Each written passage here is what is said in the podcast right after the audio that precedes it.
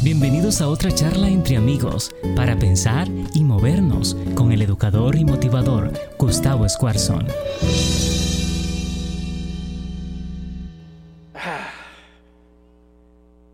No era el año que vi, no, no, no era nada de lo que yo estaba esperando visualizando para mi vida. Me acompañan Isaías capítulo 6. Isaías capítulo 6. Y empezamos una nueva serie que se llama Improbable, cosas que realmente parecían que todo iba a fracasar, pero que Dios interviene y de alguna manera se transforman en extraordinarias. Isaías capítulo 6. En el año, versículo 1, ¿lo tienen conmigo? Digan amén. En el año que murió el rey Usías. Isaías es un profeta, vivía en Jerusalén, su mayor... Eh, recomendación de parte de Dios era advertir al pueblo de que cada vez que se le daba la espalda a Dios, venían invasores y parece de que eh, Isaías había tenido una relación muy buena con el rey Usías. El rey Usías había sido un gran líder en medio del caos. El rey Usías había sido un líder próspero, espiritual en el medio de la confusión. El rey Usías había sido fortaleza en la economía, eh, mientras que Babilonia y los asirios atacaban, invadían y le dejaban casi saqueados a todo lo que era Jerusalén. Eh, Usías era un rey en el cual ellos se podían apoyar, encontraban protección, encontraban seguridad en el medio de la inseguridad, del caos de los enemigos atacándole. Usía era la representación de aquello que realmente yo podía ir y estar fuerte y seguro, porque mi rey estaba sentado en el trono y él podía llegar a conquistar, a detener, a poder empujar hacia afuera a los enemigos y nosotros poder vivir en paz. Pero resulta que Isaías viene a ver a su amigo para fortalecerse en este momento de caos. Él viene a ver al rey Usías para poder encontrar, ¿no es cierto?, eh, eh, ánimo y coraje para seguir viviendo y el rey Usía estaba muerto. En el año que murió el rey Usía. Todos creíamos que nuestro sistema hospitalario iban a ser fuerte, pero resulta que un pequeño virus puso en caos. Creímos que nuestro trabajo nunca se iba a terminar, pero de un día para otro lo perdimos y comenzó todo cuenta abajo. Creíamos que el sistema escolar era un sistema fuerte y te encontraste enseñando matemática cuando no tenés ni siquiera un club de lo que es 2 más 2. Resulta que nos encontramos en el 2020 viendo que a todo aquello que nos daba seguridad se está muriendo. Nos encontramos en este momento y yo no veía que esto iba a pasar. Parece como que Dios, en su infinito plan para tu vida y para la mía, iba a sacar de en medio aquello que te daba seguridad para que entiendas que el único que te puede dar seguridad es Dios. Pero a menos de que el rey Usía, que tu trabajo, tu carrera, ¿no es cierto?, tu conocimiento, eh, lo que habías construido por tantos años, pueda quedar al lado y tu visión pueda ser engrandecida, ampliada, eh, puesta un poco más clara, no vas a ver de que Dios está detrás de todo y vas a seguir fijándote viendo lo que tú quieres ver. El rey murió. Isaías va al palacio en busca de seguridad y se encuentra con la noticia de todo aquello que era fuerte para él, que era su sustento, estaba desapareciendo.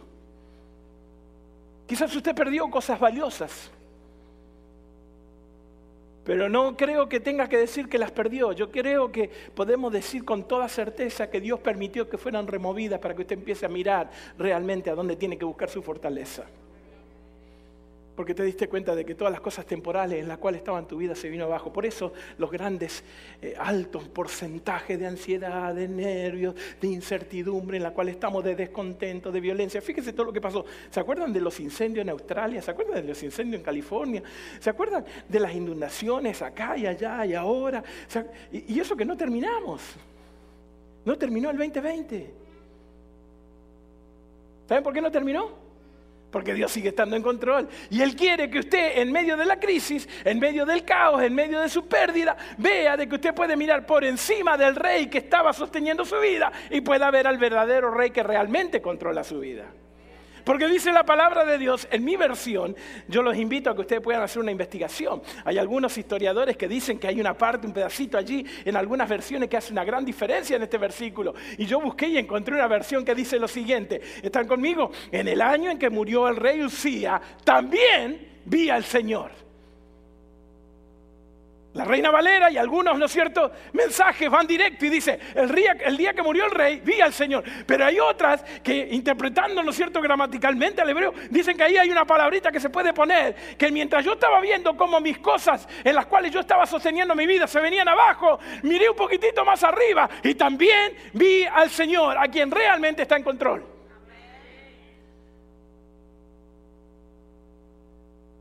Y resulta que cuando Isaías vea algo más fuerte, en vez de correr hacia el rey, comienza a correr para otro lado. Si usted puede llegar a ver lo que quiere ver, si puede tener la experiencia de adoración, escúcheme bien, digan conmigo, adoración. Si usted puede tener la experiencia de adoración similar a la que tuvo Isaías, usted va a empezar a correr no hacia un edificio, sino hacia un nombre. Correr hacia un medicamento para poder calmar su ansiedad, va a correr hacia un nombre. En vez de correr hacia su trabajo para darle libertad financiera, va a correr hacia un nombre. En vez de correr a un edificio que es una iglesia para poder fortalecer espiritualmente y anestesiar un poco su vida y recargarla para la semana, va a correr hacia un nombre. Porque dice Isaías que en el momento en el cual el rey que él veía como su fortaleza se murió, el nombre de Jesús aparece en forma extraordinaria. Porque todo dependía de lo que él fue a ver y dice la palabra de Dios, vi al Señor sentado en su trono. El dolor es un abridor de ojos. O el dolor puede hacernos cerrar los ojos. El dolor es una de las armas más sutiles que el enemigo utiliza para neutralizar al ser humano y hacerle perder la fe. Anoche en uno de los estudios que teníamos, uno de los maestros en forma extraordinaria contó una pequeña ilustración que me llamó la atención, que dice de que una mamá que no podía tener hijo con su marido habían estado hablando por mucho tiempo acerca de poder adoptar, ¿no es cierto? y y adoptaron un niño casi eh, en época de su nacimiento, bien chiquitito, lo crecieron a los 18 años y lo educaron de tal manera que era un niño espectacular, un jovencito tremendo, un, jovencito, ¿no cierto?, involucrado con la iglesia. Y resulta que en una mañana estaba haciendo actividad misionera y una persona borracha lo choca y lo mata. Cuando hay dolor, cuando hay incertidumbre, cuando hay ansiedad, cuando hay miedo, ¿cómo reaccionamos?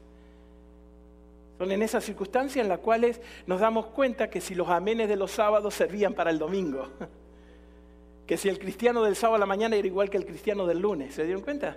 Ahí es cuando nosotros empezamos a visualizar y a ver las cosas de una manera diferente, cuando el dolor pega, cuando la incertidumbre y el miedo. Dice que la mamá agarró, se arrodilló, levantó su mano al cielo y dijo, Señor, gracias por habérmelo prestado, regalado 18 años, lo disfruté un montón. Mientras que el papá agarra y dice, ¿dónde está Dios? Eso es injusto. Dios es malo. Todo depende de lo que quieres ver. Y el dolor, la incertidumbre, puede cerrar tus ojos y ver solamente una realidad temporal y quedarte en cuarentena el resto de tu vida o seguir viviendo. Porque para muchos, discúlpenme, le digo con todo respeto, para muchos la cuarentena espiritual no comenzó en marzo de este año. Comenzó hace 20, 30 años atrás encerrado en nuestro dolor, en nuestra incertidumbre, en nuestra desconfianza, en nuestra duda, en nuestro mirar para arriba. Si Dios, si Dios, si Dios, ¿por qué? ¿Por qué? ¿Por qué? Pero el dolor también, si yo veo lo que quiero ver, si yo levanto y voy al trono de la gracia, no a ver al rey, sino a ver al rey de reyes Puede ser aquello que abra mis ojos y que me haga ver una realidad diferente y que pueda ver el futuro de una manera extraordinaria. Fíjense, viene Isaías y cuando va a buscar a su amigo, el rey Usía, aquel que le daba estabilidad, dijo, el rey murió, ¿qué hago ahora? ¿Saben lo que hizo? Levantó un poco más la vista. ¿Y a quién vio? También se puede ver a Dios si usted empieza a mirar la vida, no desde el punto de vista temporal, sino desde el punto de vista de la fe. Y cuando Él mira hacia arriba, todo este dolor de su pérdida, lo transforma tanto, escúchame bien, lo transforma tanto, lo impacta tanto, lo mueve tanto, lo empapa tanto, lo, lo, sacude, le sacude los cimientos, que el dolor que Isaías estaba pasando por haber perdido a su mejor amigo y a todo lo que le daba fortaleza, ahora abre su visión y ya no tiene su confianza en cosas temporales, sino que se mueve aquellas cosas que realmente no se ven, a menos que lo mire con la fe. ¿Me estás siguiendo? Y resulta que para Isaías este impacto del dolor lo lleva en el capítulo 9, versículo 6, a escribir cosas como esta. Ahora se lo leo, pero la pregunta es, en el medio de dolor, ¿sus ojos ven lo que Dios quiere que vea o está viendo solamente lo temporal y deja que el enemigo lo ahogue? Porque para Isaías esta experiencia de adoración, digan conmigo adoración, esta experiencia de estar en la presencia de Dios, esta presencia de ver lo majestuoso que es de Dios. Fíjese, él escribe cosas como, por ejemplo, después de esta experiencia, ¿sí? ¿Están conmigo? Después de esta experiencia, Isaías capítulo 9, versículo 6 dice, porque un niño no es nacido, hijo no es dado y el principado sobre sus hombros. Y se llamará su nombre, escuche, si no lo tiene, escuche, admirable, consejero, Dios fuerte. Oh, como gustaría tener a alguien con espíritu acá que me vaya diciendo, Padre eterno, príncipe de paz. Y lo dilatado es imperio y la paz no tendrá límite sobre el trono de David, sobre su reino, respondiéndolo y confirmándolo en juicio y en justicia desde ahora y para siempre, porque el celo de Jehová de los ejércitos hará esto. Esa experiencia de adoración en el medio del dolor, cuando todo se le vino abajo, hizo que Isaías abra los ojos y viera también que Dios estaba en control y escribió algo como esto en Isaías capítulo 43, versículo 2. 2 cuando pases sobre las aguas, yo estaré contigo. Y cuando pases por los ríos, no te anegarán y cuando pases por el fuego no te quemarán ni la llama andará sobre ti. ¿Cuántos lo creen? ¿Cuántos están escribiendo eso en su historia?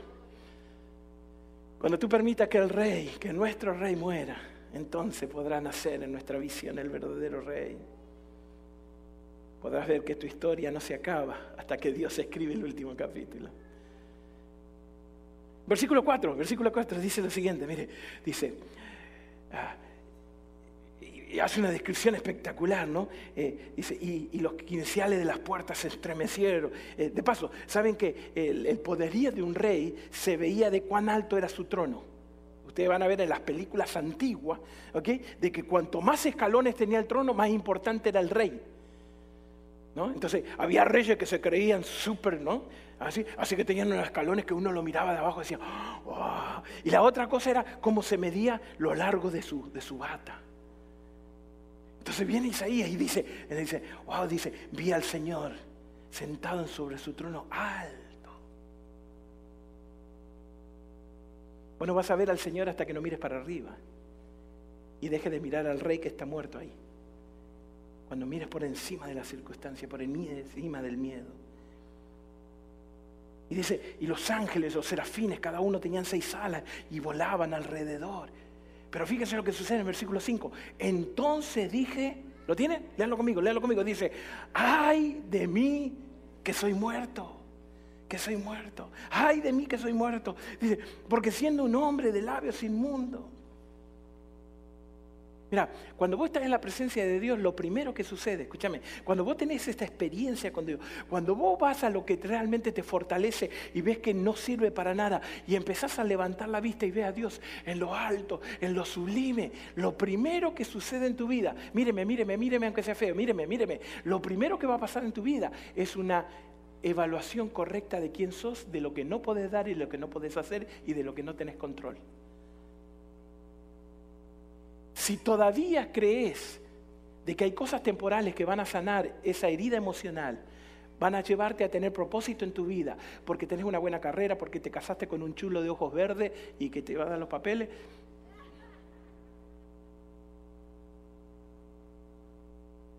Quiero decirte que la experiencia con Dios todavía no ha sido lo suficientemente cercana, íntima y profunda como para que cambie tu perspectiva de quién sos.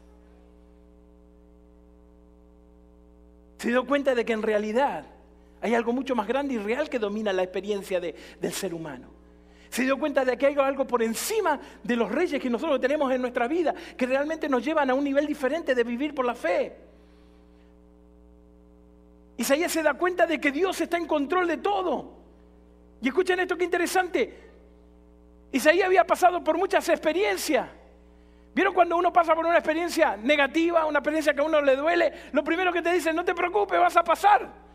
Esto va a pasar. ¿Y saben qué? En 30 años de ministerio es increíble la capacidad de sobrevivencia que tiene el ser humano. Yo he visto gente que se ha ido a bancarrota, gente que ha perdido seres queridos, gente que ha pasado por divorcio, uno, dos años y cáncer, no, como que nos levantamos y vamos para la vida. Somos sobrevivientes, somos personas que realmente luchamos, ¿no es cierto? Somos de Jalisco, no nos rajamos nunca, le metemos para adelante ¿no? para poder seguir luchando. Pero resulta de que hay muchos que han pasado por la experiencia pero no la han conquistado.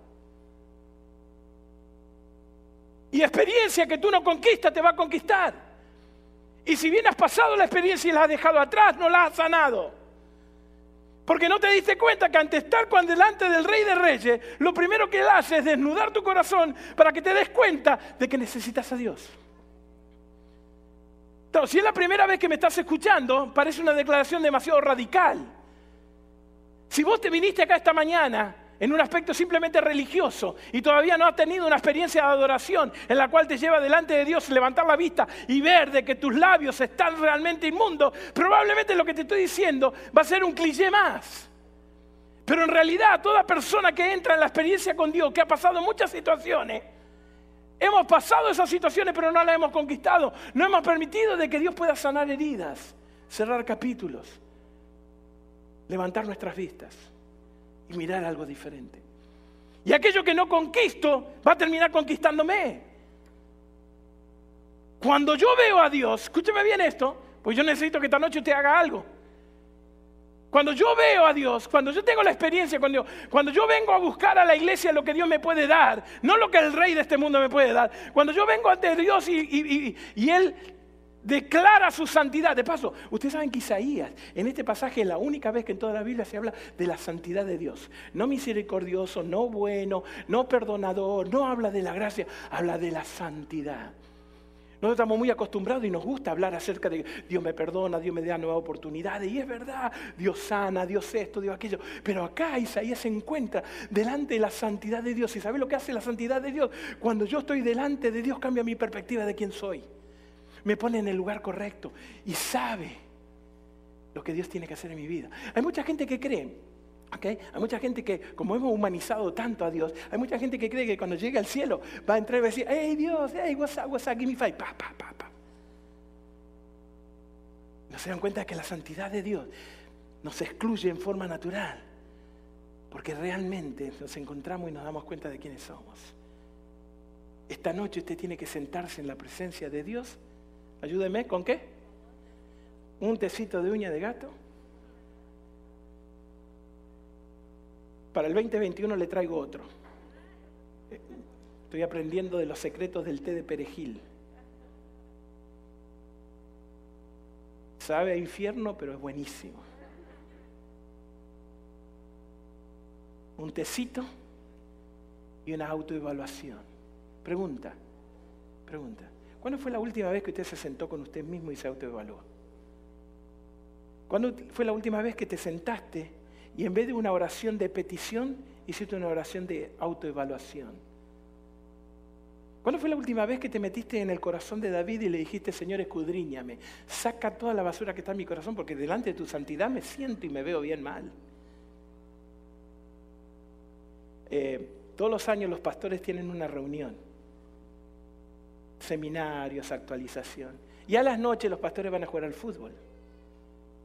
Van a jugar al fútbol. Y hay muchos pastores que creemos que jugamos bien. Hay muchos pastores que están esperando la llamada de la Juventus. De que si ahora Messi se retira, no se preocupe, acá estamos los pastores. Hay algunos pastores que van con el equipo de punta a punta. Llegó un muchacho con la camiseta de Brasil, pantalón de Brasil, medias de Brasil, las, ¿cómo le dicen? Los clics, ¿cómo le dicen? Los, los tacos firmados por Neymar. Todo el mundo dijo, este la rompe. Este es un espectáculo. Así que estábamos todos los pastores, flaco, bien formado hasta medio morenito, brasilero. Este debe ser un genio y todo lo demás. Mi camiseta decía más Jesús, menos de mí. O sea, evidentemente es un teólogo. Este, ¿viste? Ven la camiseta, este, no lo, este es último. Eh, eh, es más, te eligen porque, porque te le das lástima. Y todo el mundo, cuatro capitanes enseguida. Al brasilero, al brasilero. Un queso. Mucho equipo no jugaba nada. Nada. Le pegó dos o tres veces a la pelota, casi mató a los chicos que estaban mirando de afuera. Son en esos momentos en los cuales le voy a decir, el fútbol no es para mí. ¿Sí? ¿Cuándo fue la última vez que te sentaste y le dijiste, Señor, escudriñame, entra en mi corazón, qué es lo que tengo que mejorar? ¿Dónde está mi ajuste? ¿Saben qué me llama la atención? Que nosotros lo hacemos en todo el aspecto de nuestra vida, en el negocio. Llega a fin de mes y haces un cierre. ¿En qué gasté? ¿En qué puedo no gastar? ¿Cómo voy a hacer para mejorar? ¿Cómo puedo sacar mejor profit? Lo hacemos con nuestra vida eh, de salud, ¿no es cierto? Uy, ¿sabes qué? Estoy haciendo 30 push-ups, tengo que hacer 50 para esto, tengo que tonificar. Pero no lo hacemos en nuestra vida espiritual. ¿Y saben por qué yo creo que no lo hacemos? Porque no hemos tenido la experiencia de estar en la santidad de Dios. Venimos a los servicios de adoración y nos pasamos más dando vuelta y yendo de afuera para adentro, que cuando Dios tiene que hablarnos nos perdemos lo que Dios tiene que decirnos. Y resulta que Isaías dice, miren qué interesante, no lo busquen, se los digo rapidito. Mire, dice, en el capítulo 6, versículo 1, dice, vi al Señor.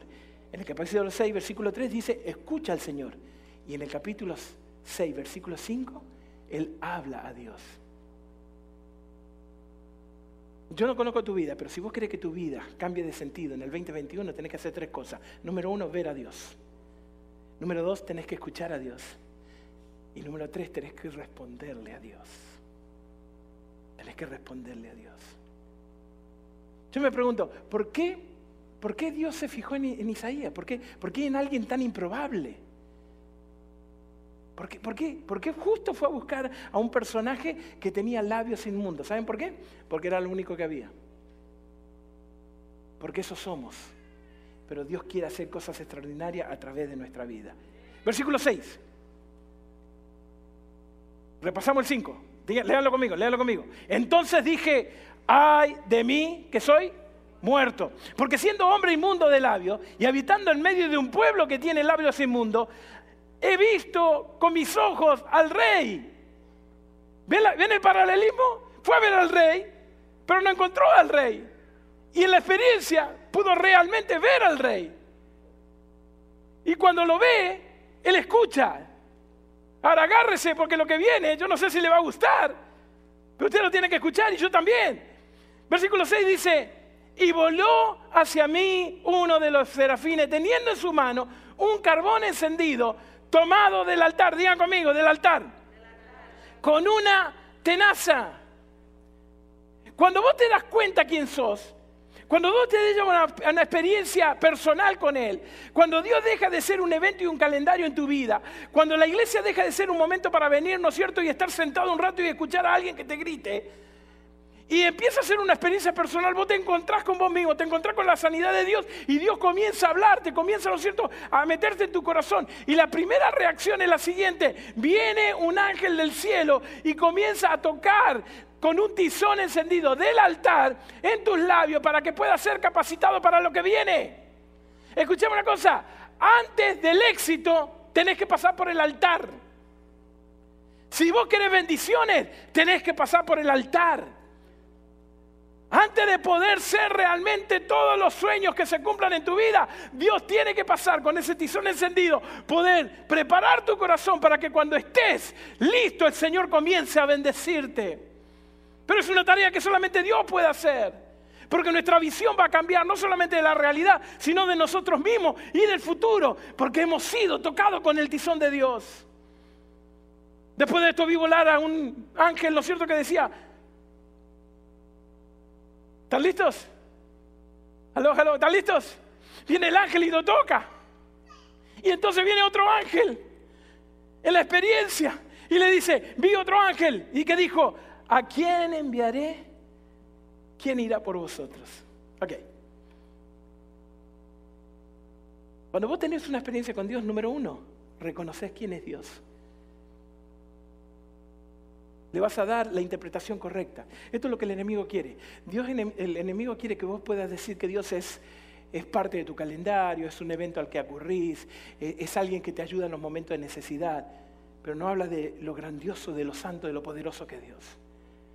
La segunda cosa que vos reconoces es quién sos y lo que vos podés hacer y lo que no podés hacer. Pero lo tercero, habla acerca del reconocimiento que yo tengo de mi responsabilidad. Después de esto vi al Señor que decía, ¿a quién enviaré? ¿A quién iré? Por, ¿No es cierto? Para, para poder predicar. Esta experiencia que Isaías tuvo con, con el Señor lo movió al compromiso de acción. Y acá va, escuchen. Cuando yo hago que el rey muera, y realmente en mi corazón nazca la experiencia de la santidad con Dios, la primera reacción del ser humano es compromiso al servicio. Dice el versículo 6, entonces yo le respondí, heme aquí, envíame a mí. Si estamos en la presencia de Dios, usted hará un compromiso de servicio. Escúcheme lo que le voy a decir.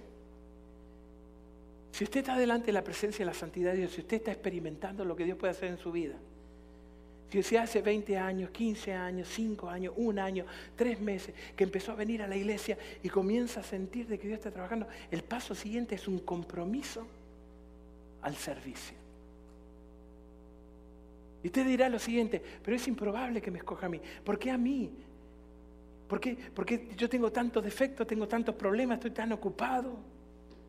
Dios no nos llama porque tengamos algo para ofrecer, no porque seamos alguien especial, no porque tengamos un talento sobrenatural, sino que nos llama porque es la única manera de salvarnos. ¿Sabían? Yo le he contado esta mil y una vez, pero por beneficio de la gente. ¿Se acuerdan cuando ustedes, los maestros, los sentaban adelante?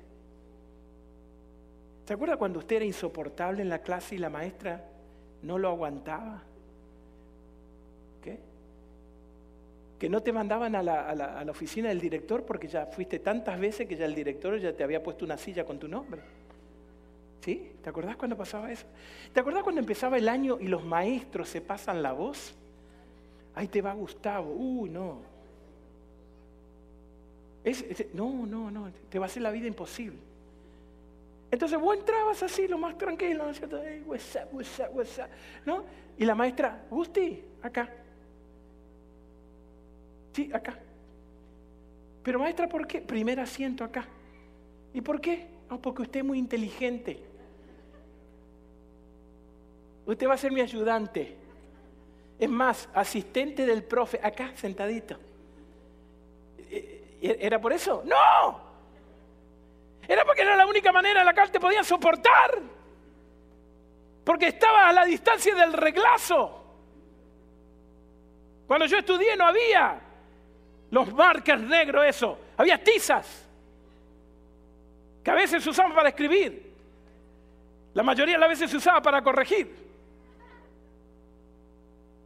Dios te llamó no porque seas talentoso, no porque seas espectacular, no porque tengas mucho para ofrecer. Dios te llamó porque la única manera que te salves, teniéndote en la primera línea, teniéndote allí adelante trabajando, porque no hay mejor manera de mantener los ojos puestos en el Señor cuando estás haciendo las cosas del Señor. Pero si tu rey es tu trabajo, tus planes, tus vacaciones, tu campamento del fin de semana, y Dios no está en ese espectro, entonces Dios va a decir que se muera el rey para que éste deje de mirar a su rey y mira al verdadero rey. Y cuando tú levantes te vas a dar cuenta de que estás tratando con un Dios que es extremadamente poderoso, que está en control de las circunstancias que no hay elecciones, ni virus, ni problemas, ni muerte, ni falta de trabajo, ni ansiedad, que Él no tenga el control y que tiene un plan en cada uno de esos problemas que estás pasando, porque Él quiere que veas más allá de las circunstancias y comiences a vivir no viendo en lo temporal, sino viviendo en lo atemporal, para que esto que es improbable que te escoja aquí,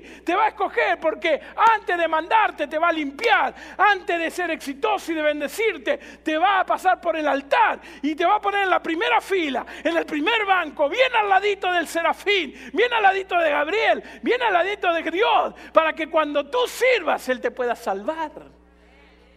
Pero nosotros confundimos y hacemos que los llamados de Dios tengan otro nombre. Cuando Dios me llama a servir en la iglesia, yo le pongo la palabra voluntario. ¿Sabe lo que hace el voluntario? Viene cuando quiere, como quiere, con quien quiere. Después de todo soy voluntario. Y entonces empiezo a llamar las cosas que Dios quiere llamar de una manera en la cual yo lo llamo para no tener la responsabilidad de llamarlo como Dios lo llama. Y cada vez que Dios me agarra y me manda a hacer algo, yo sabes lo que le digo, no, no, no, vamos a refrasear. Vamos a cambiar la narrativa. Vamos a cambiar. Y en la manera en que tú lo narras, en la manera que tú lo expresas, va a determinar si la experiencia la superaste, la lograste, la conquistaste o simplemente pasaste de largo sin ser tocado por el tizón. Pero si tuviste esa experiencia de estar delante de Dios y de su santidad e hiciste un pacto y un compromiso, Dios te va a mandar a servir. Porque la experiencia de adoración lo primero que hace, el primer resultado es compromiso a amar, a ayudar, a dedicar mi tiempo, mi talento, mis tesoros, todo para que el reino de Dios pueda ser establecido. Ah, pero no podés pasar de largo el altar. Te pregunto, ¿cómo está tu experiencia de adoración con Dios? Si la primera vez que venís y estás escuchando esto, ¿no es cierto? Por primera vez, ¿por qué no le permitís a Dios que Él pueda mostrarte quién es verdaderamente? Que Él pueda llevarte hasta el trono de la gracia y prepararte para los sueños y los planes que Él tiene. Mi querida iglesia, era improbable de que alguien tan secular, como Isaías pudiera tener esta experiencia. Pero él se animó, se atrevió, tomó el desafío de mirar un poco más hacia arriba y ver a Dios sentado en el trono. Justo en el día cuando toda su fortaleza se había muerto.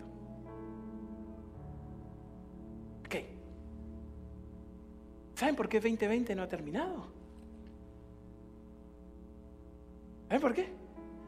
Porque todavía falta que la iglesia de Norway pase por el altar para ser capacitados, tener una experiencia espectacular con un Dios extraordinario y decirle al mundo que no importa lo que pase en el mundo temporal, Dios sigue estando en control. Todavía no ha terminado porque Dios no ha terminado de escribir la historia de este año. Y Él va a tomar tu vida para escribirla con el final que Él quiere. Y el final que Él quiere es levantar la vista y decir, ¿a quién voy a enviar? Mira la cantidad de cosas que hay por hacer. Mira la cantidad de puentes que tenemos que cubrir en noviembre. Cinco mil niños, diez países. Ahora se agrega Honduras. ¿Sabe por qué no se terminó el 2020? Porque Dios todavía tiene planes con usted. Dios todavía tiene planes con gente que tiene labios inmundos. Dios todavía tiene planes con un pueblo que tiene labios inmundos. Porque no es acerca de nosotros, es acerca de Dios. Y no es acerca de lo que me gusta, es acerca de adoración. Y no es acerca de lo que yo voy a hacer con mi vida, es acerca de lo que Dios va a hacer con mi vida.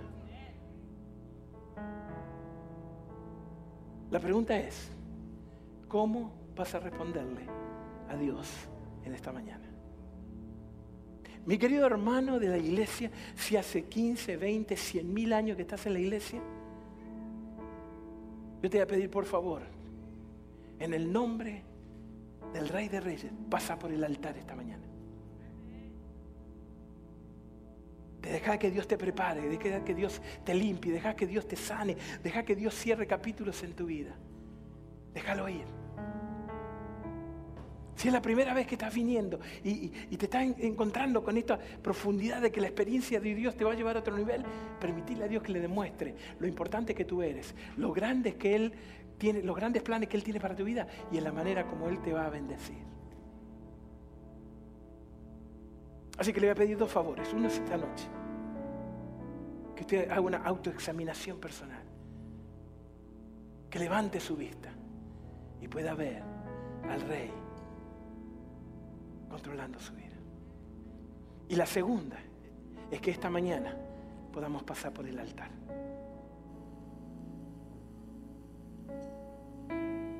Una señora vino y le dijo al pastor, pastor, me voy de la iglesia. El pastor dice, bueno, hermana, pero ¿qué pasó? Dice, no, no, me voy de la iglesia. Dice, bueno, pero explíqueme, ¿no? Dice, pastor, eh, yo voy a la iglesia y la gente es hipócrita. La gente hace cosas malas. La gente miente. La gente está desconectada de Dios. Y el pastor le dice, bueno, esta hermana, quizás usted tenga razón, pero ¿usted me permitiría hacer una última cosa antes de que se vaya de la iglesia? Y la hermana le dice, sí, cómo no, pastor, vamos a hacer una cosa. Le trajo un vaso de agua lleno, bien arriba. El fin de semana que viene, cuando usted venga a la iglesia, yo le voy a pedir que mientras el servicio está andando, usted agarre con el vaso de agua bien lleno hasta arriba y dé tres vueltas alrededor del templo. ¿Puede hacer eso por mí? Y después usted se puede ir donde quiere. La señora dijo, sí, está bien, ¿cómo no? Así que vino el sábado siguiente, agarró, ¿no es cierto?, la botella de agua, el, vaso de agua, bien hasta arriba, el pastor se lo puso hasta arriba, hasta arriba. Y ahí, ahí iba la señora, dando vuelta. Terminó el servicio, despidió a toda la gente y ahí estaba la señora esperándolo. Y le dice, bueno hermana, ¿cómo fue la experiencia? ¿Pudo ver a los criticones, a los chismosos, a los que no hacen nada, a los que dicen mentiras? Ella dijo, no, pastor, no pude ver a nadie porque estaba tan concentrada en que en el agua no se me vuelque.